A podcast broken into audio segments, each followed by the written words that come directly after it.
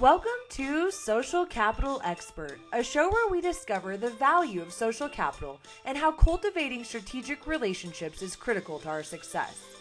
In each episode, your host, Sarah Francis McDaniel, will explore the stories of fascinating people from all over the world to better understand how their ability to build relationships has led to their success.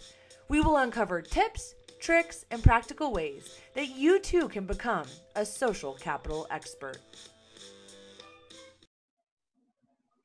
Hi, and welcome to the show. I'm so excited with, to have with us Elliot Eisenberg. Elliot, thank you so much for being here today. Oh my gosh, it's my pleasure. Absolutely. Delighted. Oh my gosh, you're so kind. And we don't even have to tell everyone, but I accidentally deleted your first show. So thank you for helping me do this again. And I am confident that this one's going to be even better. Although I'm not sure we can top the first one, but we'll try, right? We'll do it. So, Elliot, before we get to what you're involved in today, would you tell us a little bit about your background, maybe where you're from and where you started? Wow. Okay, let's let's keep that short, but uh, we'll do a little bit. So I was born in LA, and when I was four, we moved to Montreal. I think it killed my parents' marriage. You know, LA, the beaches and warm, and Montreal's freezing cold. I learned to play hockey. I don't do any surfing, but whatever. I, I, I was traumatized, but I had a great childhood. It was fun.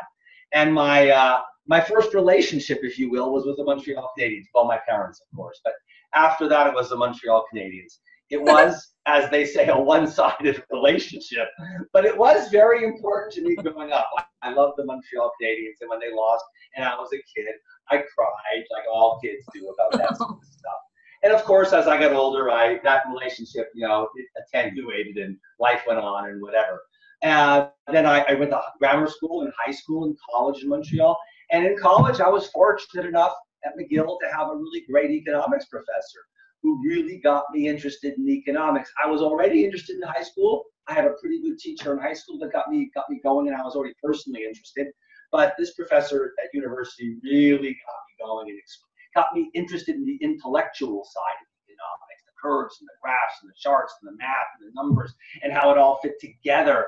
And voila, I became an economist. So an important relationship, boom, pushed me on my way, no doubt about it. Then I finished my bachelor's degree, went to Washington, D.C., had a number of jobs, learned learned about loyalty to your boss and uh, getting in trouble with the law. And some of the people I know about, know I worked with, not with, but for kind of ended up in prison with at, at, at, at Drexel Burnham Lambert. Uh, so I was introduced early to to to all kinds of weird stuff, and I learned, you know, don't compromise yourself. Do what you believe in. If something doesn't feel right and doesn't sound right, just don't do it. That's a really important lesson. Don't be beholden. Don't let someone you know grab you and have you by the jugular, if you will. But that was an important lesson to learn. I went to grad school. I had some great teachers and advisors there. Um, you know, I got a bunch of jobs. Uh, I can't say I've been really lucky in having great mentors. I think they're okay, but uh, nothing really great there. The, the last relationship, I guess, is your relationship with yourself. And that's a critical one. You got to believe in yourself that you're special, that you've got talent, that you've got something people want, that you're, you're a valuable contributor to society.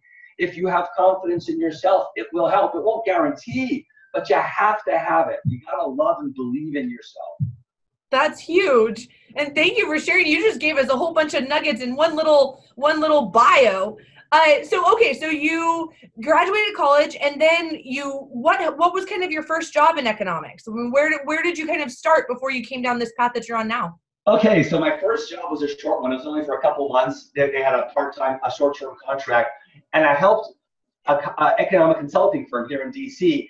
They were doing legal work for a company that was trying to get money out of a bankrupt bank at the time, the bank was Penn Square Bank in Oklahoma, if I'm not mistaken. They were the largest bank failure in history at that time, based on the oil price collapse of the mid 80s in Oklahoma and Colorado and so on. So I was going through files and looking at all the people and the lying and cheating and stealing that everybody was doing at the time to get money from investors, fleecing the FDIC. And oh my gosh, it was phenomenal. And then from there, I was a short job, a couple months.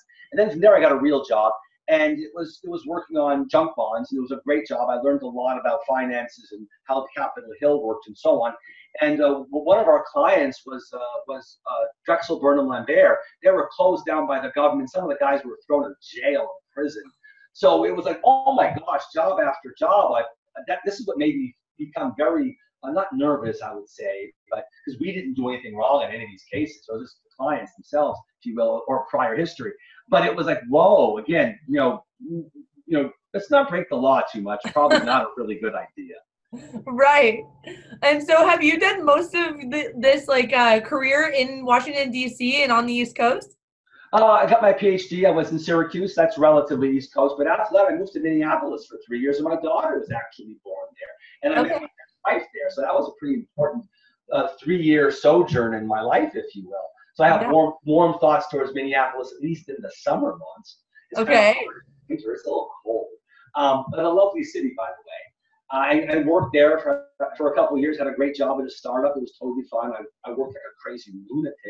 Didn't end up going anywhere. But you know, this is life and you got to try these things and opportunities come. And it's important to pursue them because you feel, you might feel like you have missed out if you haven't pursued your dream, if you will. You know, whatever your dream is, spend some time and, and, and, and fight for it. Uh, then I came back to DC, worked with the, uh, with the home builders for about 10 or 12 years, and that was great learned a lot about data, had a lot of really good bosses. They taught me a lot of technical skills that were invaluable, gave me the opportunity to speak publicly on behalf of the home builders for a number of years while I was there, and that led into my own business.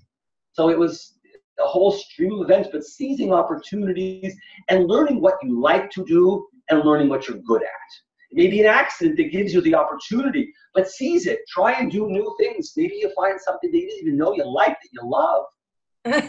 That's great advice, and it's so true, isn't it? Sometimes we have no idea, but just being open to it, then we expose ourselves to something that totally excites and energizes us.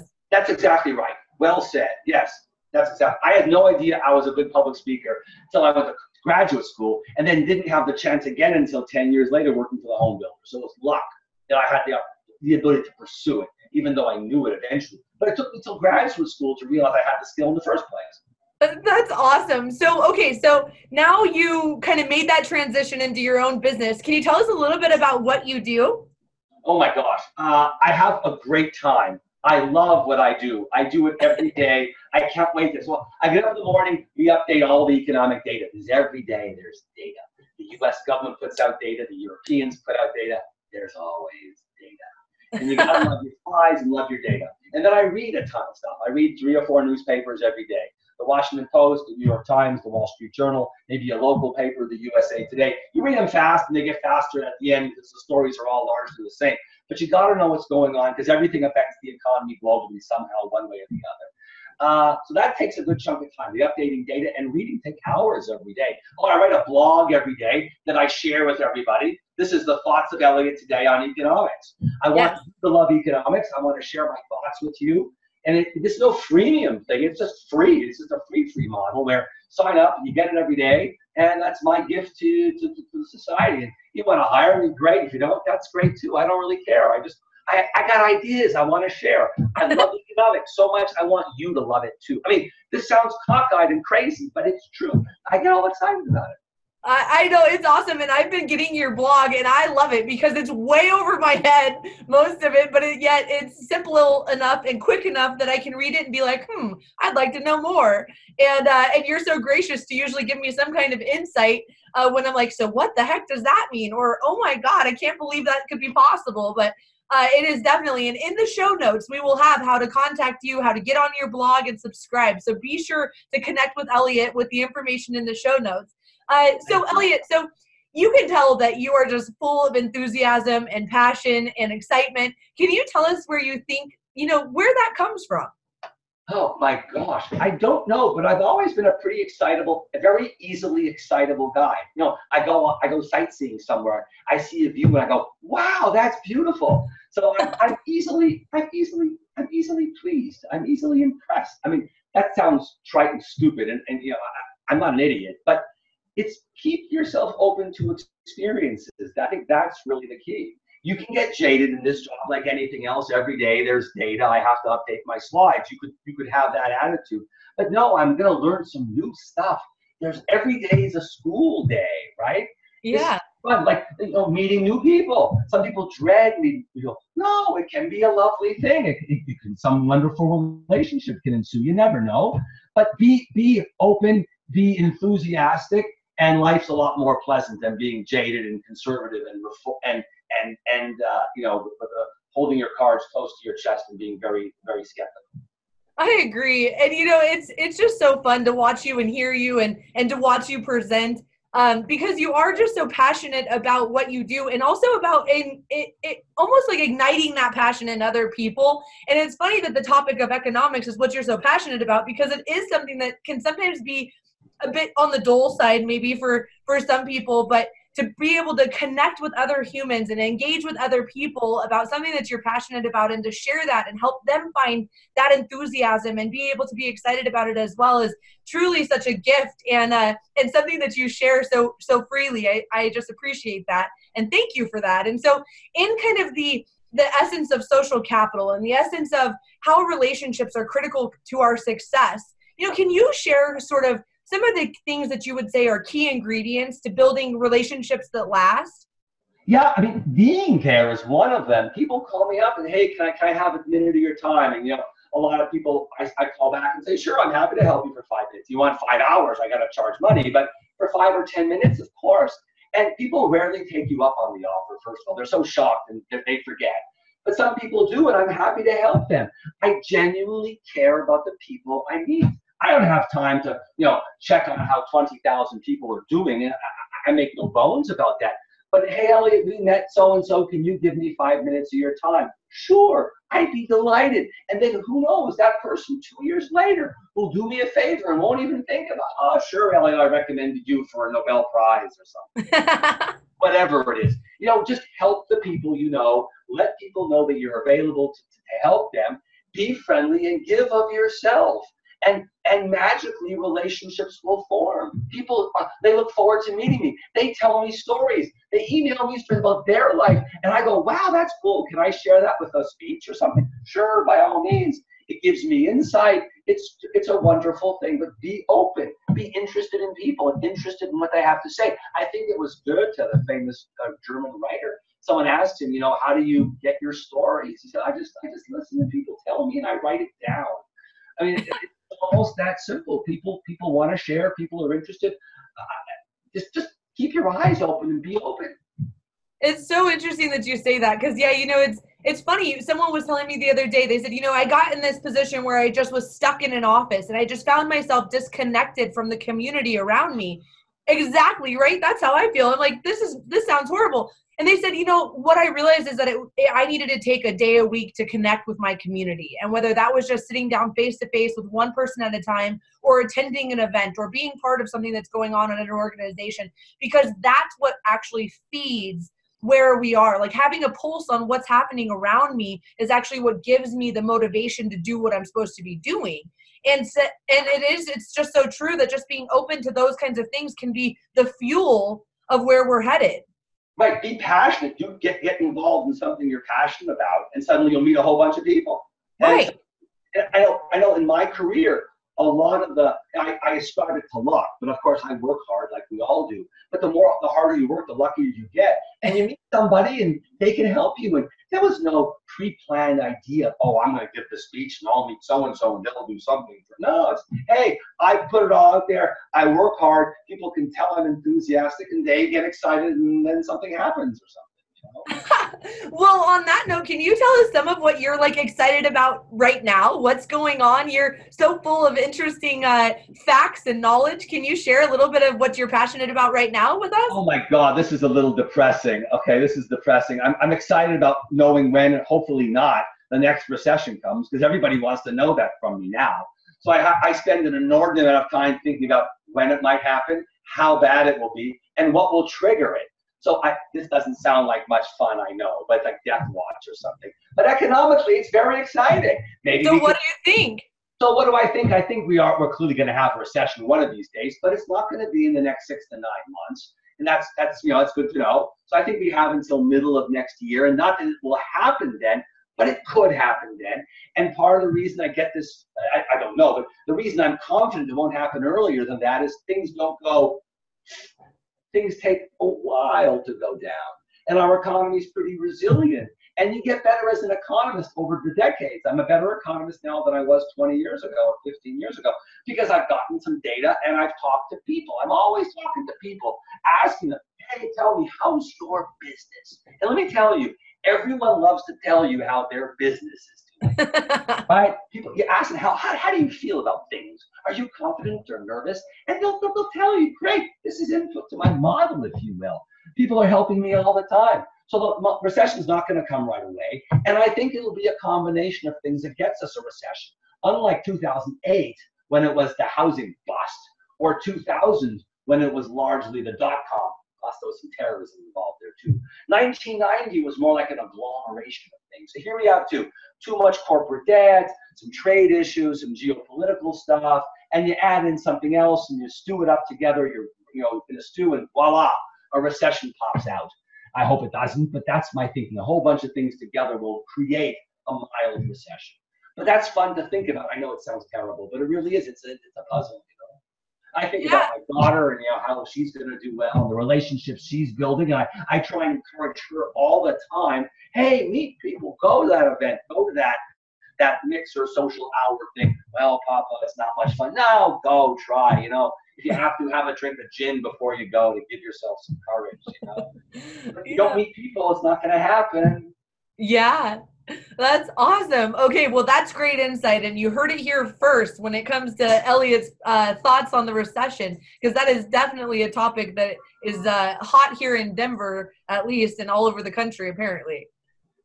Yes, it is. People, yeah, yeah, yes, yes. Yeah. For obvious reasons for obvious reasons exactly. Now so elliot if you were um, you know just sharing whether it be with your daughter your younger self or just the audience do you have any advice that you would give when it comes to you know really building a network that can be utilized and have value? Um, also whether it's in building just social capital or just being a, a good person overall do you have any advice that you like to give? Just uh, some of are track be yourself and do something you really care about in life. If you care a lot about it, you're likely to be much more enthusiastic. Don't do something to please somebody else. Oh, you know, my mother wants me to, or my boyfriend wants me to. Ah, those are bad reasons to do it. You got to be true to yourself at the end of the day because the staying power of being enthusiastic about whatever it is is not so easy. You know, so you got to be, you got, and be, as I said before, be exposed to others and expose yourself hey, people want to know what I do. So I tell them, and they go, oh, that sounds horrible. And I go, whoa, wait a minute, it's not so bad. And you get them, you get them interested in it. And then they sign up for my blog or whatever it is. You know, it's fun. Sharing what you have to share is, is, is valuable. You, we all can make a contribution in some shape, shape, way, or form. And if you you put yourself out there and share what you've got, people will share what they've got. Hey, that's fun. Hey, collaboration at its finest, right? Yeah, and don't don't sell yourself short. It doesn't matter what you do. If you're a if you're a, a, a bus driver, a horse, you, you sell horses. I don't care. You know, uh, uh, uh, uh you're, you're you're a comedian or a book bookseller. You know, or you're, you're an author or a writer, a garbage man. Who cares? There's a thousand things that you know a lot about that people are curious about. Share, be open. Eh, you'll do fine, and have and have confidence in yourself. That's important. Confidence in yourself matters. That's huge. I, I it's huge, and I feel like the older I get, the more I realize that um, it's not really about faking it till you make it. It's really about identifying the things in yourself that you feel confident in, and if there's places where you're lacking it, really just trying to develop and self-develop in those areas so that you can be fully well-rounded and confident. Yes, absolutely. I'm I'm I'm I'm a happier person because of the psychological development that I've gone through and the pain that I've gone through, like we all have, seize those opportunities. Don't run away from them either. Develop yeah. your, your, your own persona, right? Deal with those bugaboos and ghosts and demons of the past that may have put you, that may have kept you down or put you down or made you feel not good about yourself. Try and work on those too. It's hard, but try. You'll be more open. You'll be able. You'll be more friendly. It's it's a good thing. You know, Elliot, you are incredibly successful and your um just, you know, your reputation precedes you. All those books behind. yeah, all those books. I mean, you've spoken uh, to hundreds and thousands of people over the years. You know, if if there's anyone listening who believes that they have a message that they would like to share with the world, and doesn't know maybe how to even get started, or maybe they've kind of gotten started but they don't know where to go. Do you have any tips for people who you know would like to get into speaking and presenting, no matter what their own topic might be? Well, the first thing is to do is to, is to, is, is to write it's really important to get your ideas out there on the web. Don't hold back. Don't say, oh, it's not a fully furnished, fully, fully fleshed out idea. Get a blog going, do something, put it out daily, weekly, monthly, hourly. I don't care. But if you believe you've got something out there, start putting it out there. And suddenly you'll be surprised. People will get excited and be all interested, and you'll have people who are following you in some shape, way, or form. That will tell you you've got you've got something good. And then there are lots of opportunities to speak out there. You know, there's there's there's Toastmasters. Okay, that costs money. You learn a skill, but that's invaluable. And then there are all these places, these associations and groups and neighborhood associations. They need people to speak about whatever it is. You know, be the person to get up and say, I'm going to give a 10 minute talk on uh, the train that drives by and wakes everybody up at two and how we're trying to get rid of it or changing the signage or all be on that committee or whatever get yourself involved, do public speaking. If you aren't good, practice it. That's important too. You've got to get comfortable and familiar. At least in my world, that's how you, you go about trying to do it. Graduate school was a great opportunity for me. It didn't matter if I failed. These kids were all students. They had to be in the room. Couldn't walk away.